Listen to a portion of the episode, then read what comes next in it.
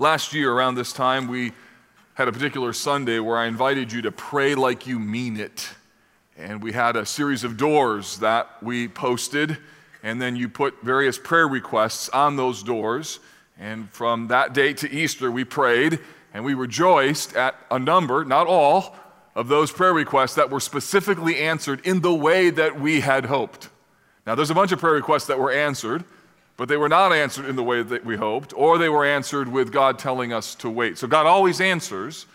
Sometimes He answers in a way that we see the fulfillment of the longings of our hearts in terms of what we're asking for. And so we had a door that was filled with answers to prayer. And today we're going to do the same thing, but take this text in John 15 and particularly think about what it means when Jesus says, Abide in me and ask whatever you will, and it will be done for you. So we're going to think about what does abiding and asking mean? How those two things go together. Tonight, as Joe mentioned, we'll pray together at 5 o'clock. If you want to be encouraged and you want to be connected, you need to come at 5 o'clock. There's a direct relationship between people's ability to get connected and have this church feel like it's their home when they come to our 5 o'clock once a month prayer time. So if you don't feel like you're connected and you never come to 5 o'clock prayer time, I love you, but that's on you. You need to come and you need to pray in order to connect with other people. And additionally, it's a time for us to, this evening, be able to rejoice in answered prayer. Tonight, the whole theme is on how God answers prayer. So if you need to be encouraged, or if you just need to stoke the sort of the, the coals of your prayer life, which we all need to do at some level, tonight at 5 o'clock is our prayer time. We meet for an hour, we pray. It's a wonderful time. As well, if you're a member, we have a couple member things at the end, one related to a church discipline thing that we need to bring you up to date on. So please come tonight. We're in John chapter 15. We've been in this gospel since the fall of 2018. We paused in November for Advent and then a little series on our identity. And we left the middle of this section that in John's gospel is called the Upper Room Discourse. It's a series of instructions that Jesus gives his disciples really about what it means to be a disciple. This is where we find Jesus washing the feet of the disciples. He identifies that one of them will betray him. It's where Jesus gives them a new command. He tells them, By this, all people will know that you are my disciples if you love one another. It's also here where Jesus has sort of this drop the mic moment where he says, I am the way, the truth, and the life, and no one comes to the Father except through him. In John 15, we see a continuation of this where Jesus connects an Old Testament metaphor of the vine and he expands on it, helping these disciples to know what does it mean to really be a disciple. And so today I want to unpack this abiding and asking dynamic by helping you see what Jesus is talking about here as it relates to being united to him, as it relates to abiding with him, and what it means to have joy in him. So, what it means for spiritual union, and abiding and joy to be true about those who claim to be the followers of Jesus. So, first, what does it mean to be united to Christ? Well, that's what we see in the first three verses. Jesus says this I am the true vine. Most important word in those words it's the word true. The word vine is important, but the word true is even more important. I'll explain to you why in a moment. My Father is the vine dresser. So Jesus is using here this spiritual metaphor in order to communicate our spiritual union with Him if you are a follower of Him. If you're a disciple of Jesus, if you've confessed your sins, asked Jesus to be your Savior, what happens is you are now united to Christ. His death has become your death, His resurrection becomes your resurrection, His life becomes your life. You are united in Christ, such that everything about your life is connected to one single reality Jesus is alive, and I am forgiven. So, that union is really important. Jesus says, I am the true vine. This is the last of seven I am statements in John's gospel. It's probably the most important. John 6, I am the bread of life. John 8, I am the light of the world. John 10, I'm the door of the sheep. I am the good shepherd. John 11, I am the resurrection and the life.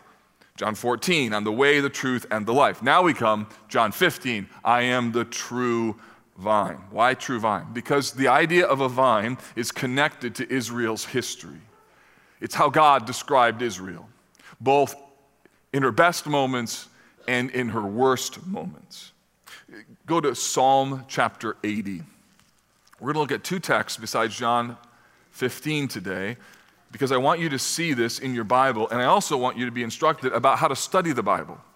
So, if you're reading the Bible, or a better way to say that, when you're reading the Bible, don't just get stuck in like one text. You find a verse or a word, sometimes a study Bible will be helpful, or just type into some search engine, where else is the word vine used in the Bible? And you'll see all these references because what's important is for you to see how the Bible stitches together ideas across Genesis all the way to Revelation. So, this idea of being a true vine isn't just coming out of nowhere.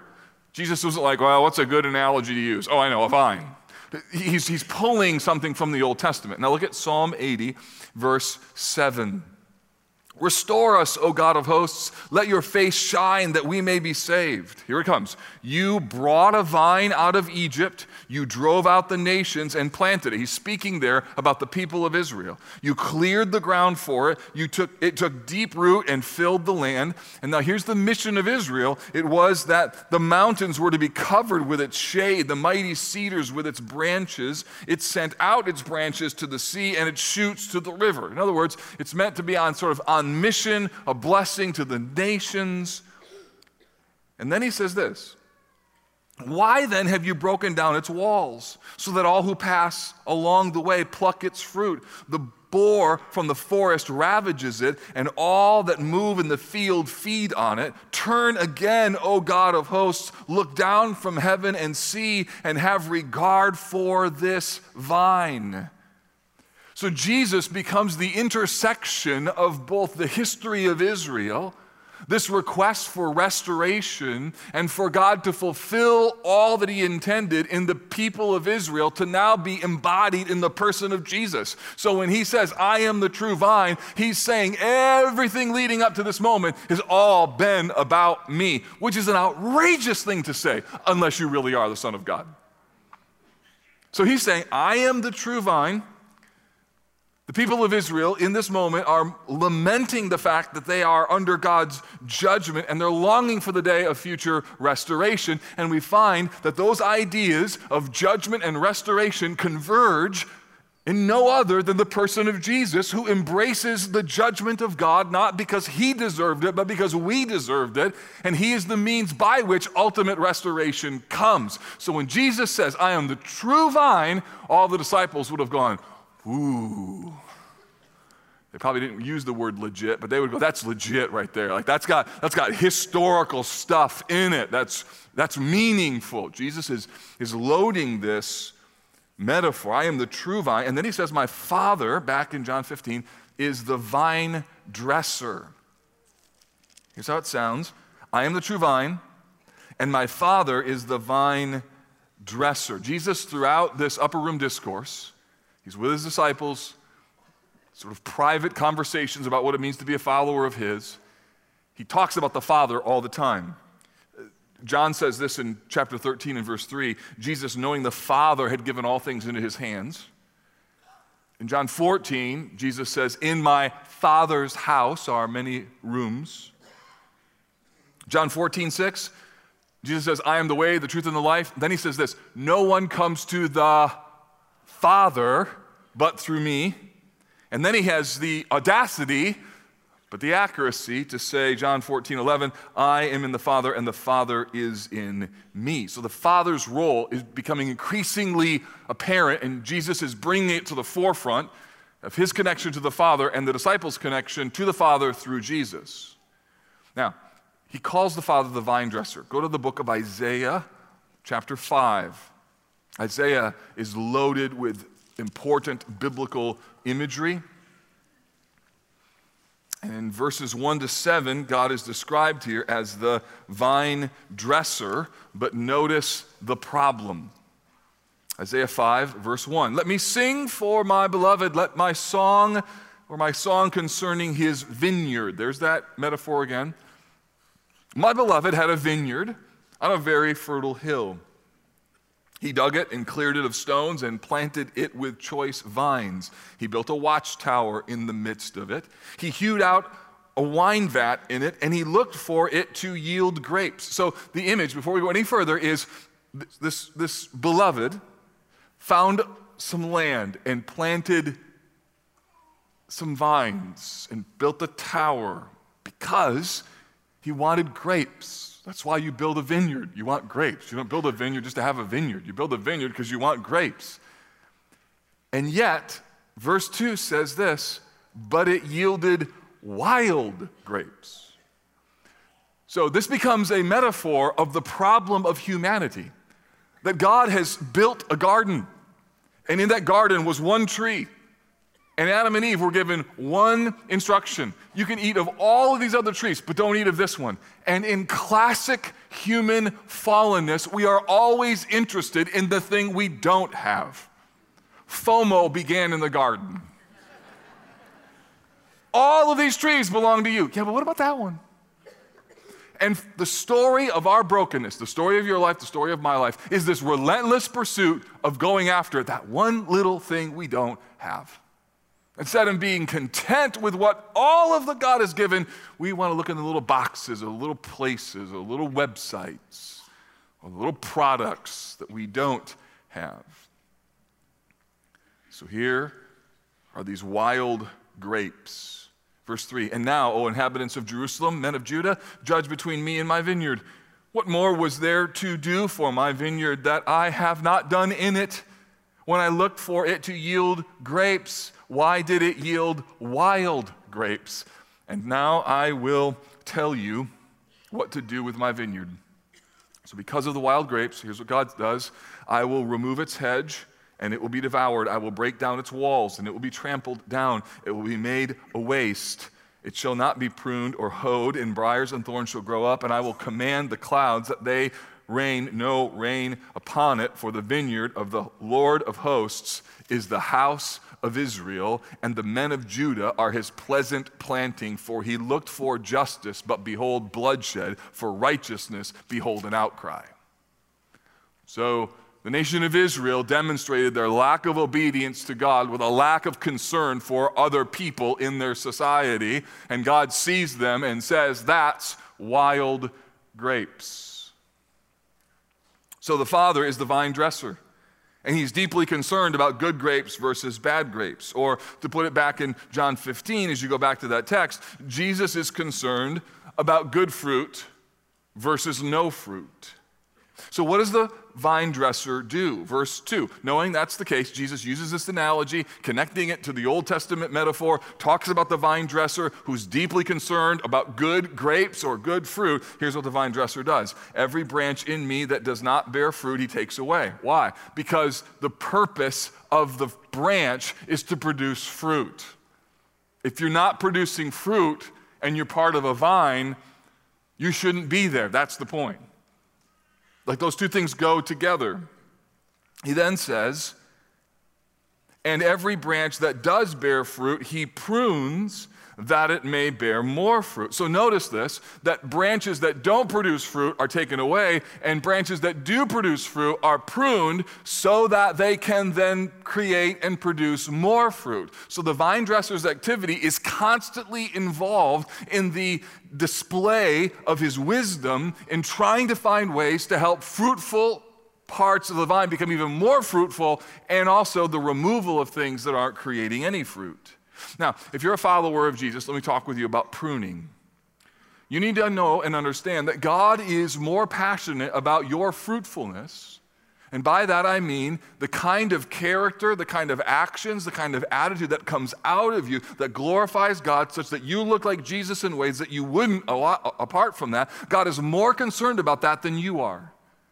Now, you may be concerned about that at some level, which is awesome, but God is so concerned about that in your life that He sovereignly directs things in order to force the creation of that fruit in our lives. And usually, that pruning process is not necessarily initially enjoyable. It's similar to anything where you become skilled at something or good at it. In order to do that, you have to make hard sacrifices. Like if you go online and you look for new diet, and you're like, the easy diet, right? so if a diet was easy, we'd all be like better looking. Let's just put it that way, okay? Um, struggling for the right metaphor to use that was socially acceptable. So um, I'll just say this way we wouldn't be so fat. That's what I meant, okay? That's what I wanted to say. Or maybe you look out, look online for um, no pain workout.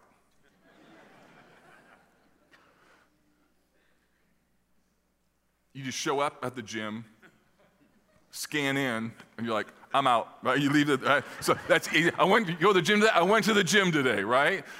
In order to receive the benefits, there must be pain.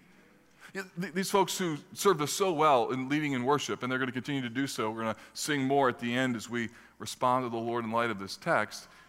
I mean, they're up here because they've spent thousands of hours behind the scenes practicing and, and working on their craft. I mean, while other people were doing certain things, they were doing this thing. Right? So there's sacrifices and painful scenarios. So here's my question Why in the world do we expect it to be anything different when it comes to our spiritual growth? Some of you right now are in pruning moments, and you've spent the last week complaining that it's hard. And I just lovingly want to tell you, brother, sister, like you need to get over that.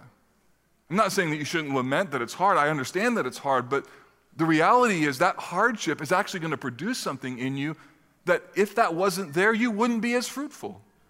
God is more concerned about the production of fruit in you than he is about your concern for a pain free life. In fact, when I look back at my life, and I was just telling someone this the other day, um, like there, there were really painful things that now, 26 years later, I can see a little bit of God's providential wisdom. Uh, for instance, I went to college thinking I was going to be a pre med major.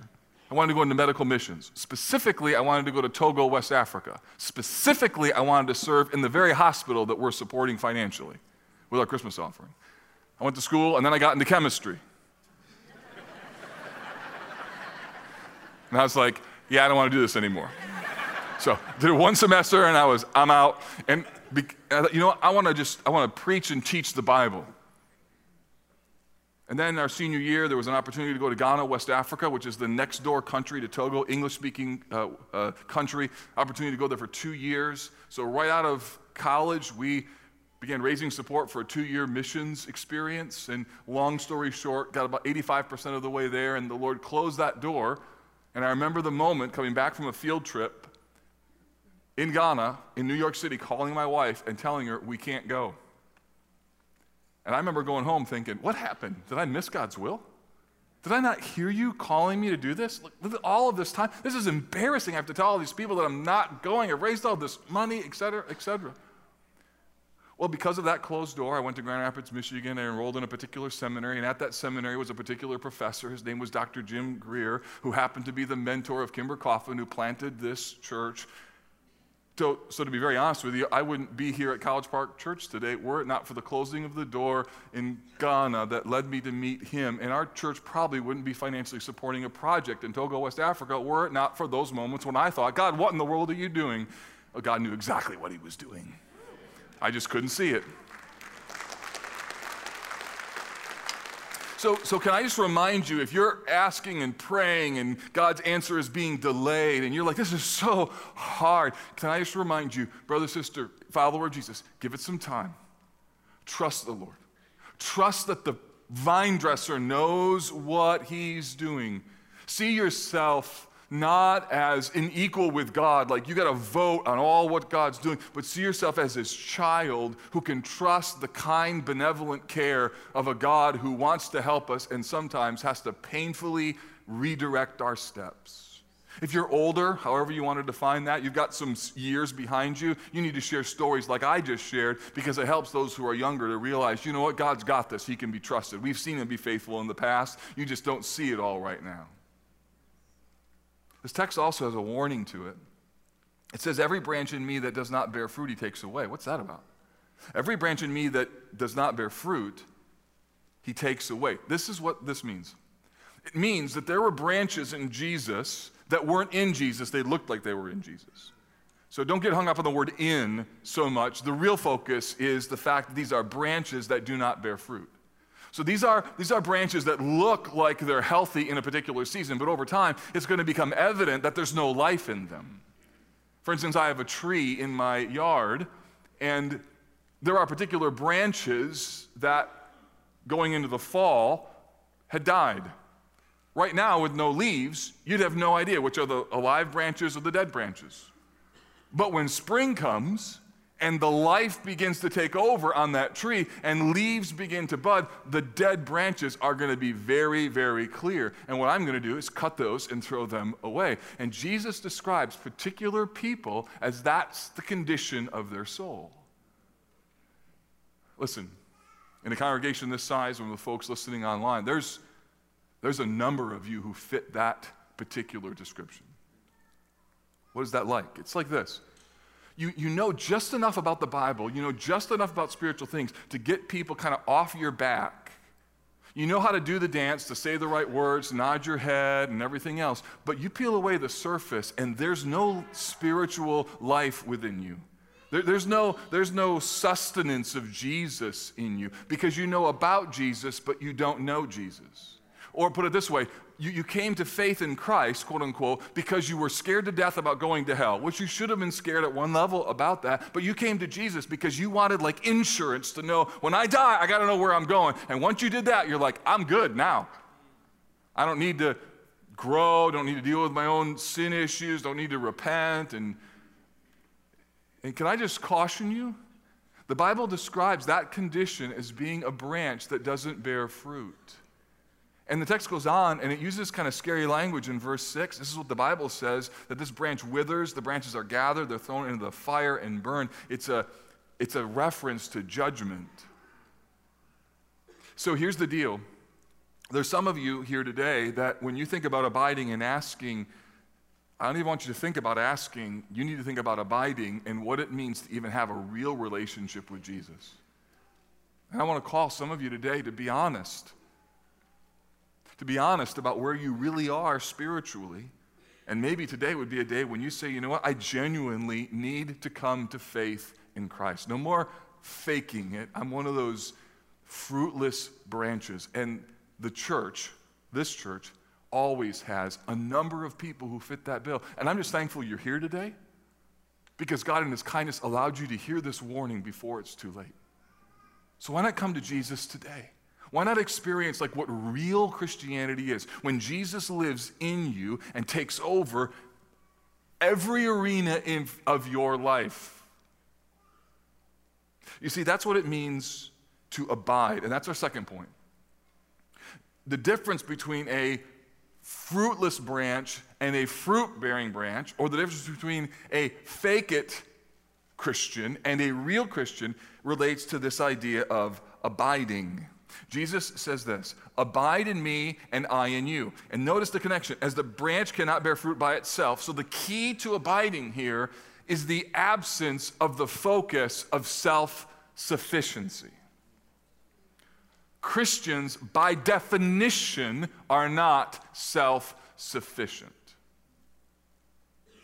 One of the reasons that prayer is so important is prayer is my declaration of dependence upon God.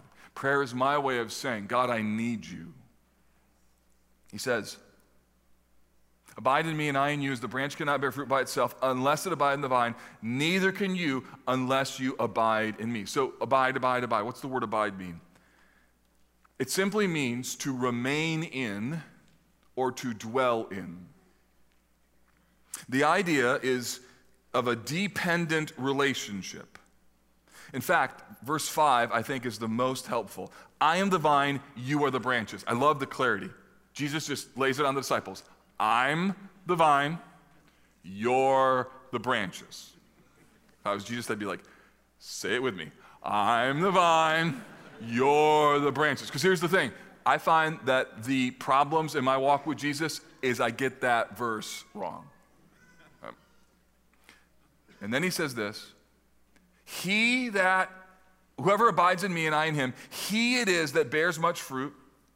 For apart from me, you can do nothing. So I thought, how could I help this definition of abide to be a little sticky? How could it kind of go with you?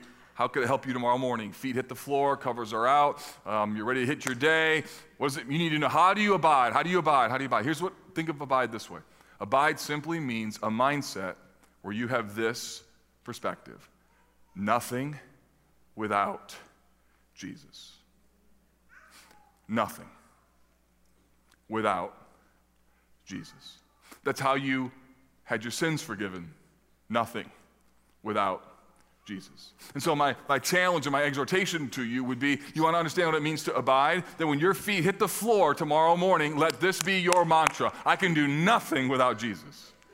When you go to your place of work or, um, or, or to school or whatever it is that you're doing and you run into conflict or difficulties, just remind yourself nothing without Jesus. When your friend says something snarky and you got this, this, this, this thing that's going in your head, like, I'm gonna, I'm gonna, I'm gonna, I'm gonna, nothing without Jesus. Nothing without Jesus. I, I think if you're a follower of Jesus, you would agree that most of our trouble is that we live as if we can do everything with me, and we need to remind ourselves, I can do nothing without Jesus. That's what it means to abide. And John absolutely loves this word. The Apostle Paul loves the concept of being in Christ. John loves the word abide. Of the 118 times the word is used in the Bible, 67 of them are used in John. John wrote some epistles, 1st, 2nd, and 3rd John. Just listen to how often he uses the word abide and how he uses it. 1 John chapter 2, 6. Whoever says he abides in him ought to walk in the same manner he walked. 1 John 2:10. Whoever loves his brother abides in the light. 1 John 2:17. The world is passing away along with its desires, but whoever does the will of God abides forever. 1 John 3 6, no one who abides in him keeps on sinning. No one who keeps on sinning has either known him or seen him. 1 John 4 13, by this we know we abide in him and he in us because he has given us his spirit. 1 John 4 15, whoever confesses that Jesus is the Son of God, God abides in him and he in God. So, John, like, he really digs the word abide. If John was into tattoos, it'd be like abide on his wrist or maybe his bicep or something. If he was into hashtags, it'd be like hashtag abide. That would be his thing. Like John's all about abiding. Why? Because for him, to be a disciple is to abide. It's the, it's the single most important reality for John that describes what disciples are to do. So if someone came up to John and said, How can I follow Jesus? He'd say, Abide in Jesus. Now, some of the disciples who may have asked him that may have been frustrated. Like, what do you mean abide? But it'd be the same way as if you came to me as a young married man and you said, How can I be a good, a good husband? My answer would be, Love your wife. Like every season of life, just love her as Christ has loved the church. Or if you said, How can I be how can I be helpful in my neighborhood? My answer would be just be a good neighbor. Like, be a good neighbor. Well, what does that look like? It's like a hundred thousand things. If you limit it to just two or three, it's not helpful. And what John says here is that abiding is to lay hold of Christ. It means that our life is in Jesus. Now, this involves fruitfulness. Look at verse 6. If anyone does not abide in me, he is thrown away like a branch and withers. The branches are gathered and thrown into the fire. In verse 8, by this my Father is glorified, that you bear much fruit, and so prove to be my disciples. So abiding results in some level of fruitfulness. It also results in obedience. Look at verse 10. If you keep my commandments, you will abide in my love. So there's a connection between obeying and abiding. You can't disobey and abide. Obedience and abiding go together. He then says, just as I have kept my Father's commandments and abide in his love. The focus of the particular application that I want to identify is in verse 7, where Jesus says this If you abide in me and my words abide in you, ask whatever you wish and it will be done for you. I want to suggest to you that this is one of the signature ways that we express the mindset of without Jesus, I can do nothing. Nothing without Jesus. People who understand this, they pray. Why do they pray? Because they know they need Jesus' help. Why do they pray often? Because they know all the time that they need Jesus' help. And this is where some of you who are followers of Jesus are making a huge mistake. Your prayerlessness is a barometer of how you think about abiding. Like you live a self sufficient life, even as a Christian. Like you're converted, you know Jesus is, is, your Lord and Savior. Your heart gets stoked up for Him. You live dependent upon Him, but then it leaks over time. And then God brings a hardship into your life. And your first response is, What in the world? I didn't sign up for this. Some of you are angry. Why are you doing this to me? Meanwhile, God's motive and his reason for doing this is because he knows that without pruning and without hardship, not only will you not be fruitful, listen to me, you won't pray. For some of us, our prayer lives are so dependent upon pain. And God has to bring pain or we won't pray. And God is more interested in your praying than he is in an absence of pain in your life. So, Mark, are you saying that if I pray more, there'll be less pain? I'm not saying that. But what I am saying is that we ought to thank God for pain because without it, for some of us, our prayer lives will be in the tank. So, what does Jesus mean here when he says, If you abide in me and my words abide in you, ask whatever you wish? Now, a lot of people, understandably, like they come at this passage and they're like, hey, hey, hey, wait a minute. Doesn't mean that Jesus is some kind of genie. Like, just ask for whatever you want, God's going to give it. That's true. Doesn't mean that, that, that everything you desire, you could just talk to God about and He's going to provide. Not some sort of name it, claim it perspective. That's true. All that's true. But it's still in the Bible. So, what does it mean? Well, it means this it means that because of our abiding relationship with Jesus, that we're so connected to Him that what He loves, we love. What He wants, we want. And that deep connection affects what we see and what we want. Every husband in this room knows this. Here's why. Because 30 years ago, I could have cared less what was at Bath and Body, whatever that store is called. I could care less what's on HGTV. I don't want better homes and gardens in my home. But since I'm a married man, I not only am interested in those things, I love those things. I love them. I do. I'm like, look at this HGTV show. Woo! This is awesome. Now I'm working on the Hallmark thing, but the HGTV show, I'm good. I'm good. Or I'm walking into a you know store, names of which I don't even know. I got to work on that too, I guess. But I'm walking in, going, "Look at this rug! Like this rug is amazing!" Or that lamp, woo! That lamp's up. Or my wife wanted a new end table, and you know she said, "What do you think about this?" I'm like, "Babe, this is an awesome end table." 30 years ago, I'd been like, "It's a table, right?" Why? My affections and what I love have been shifted because of a union with a woman named Sarah. Her loves are my loves. And by the way, what I love, she loves. It goes both ways, just so you know. So she loves power tools and books, and she loves my stuff, you know, too. Most of it. Okay, so, anyways, she loves all of it. Let me just say that. The same thing should happen with Jesus you read the Bible and you see what the Bible says, and you're like, oh, this is what Jesus loves, this is what I love. This is the heart of God, this is my heart.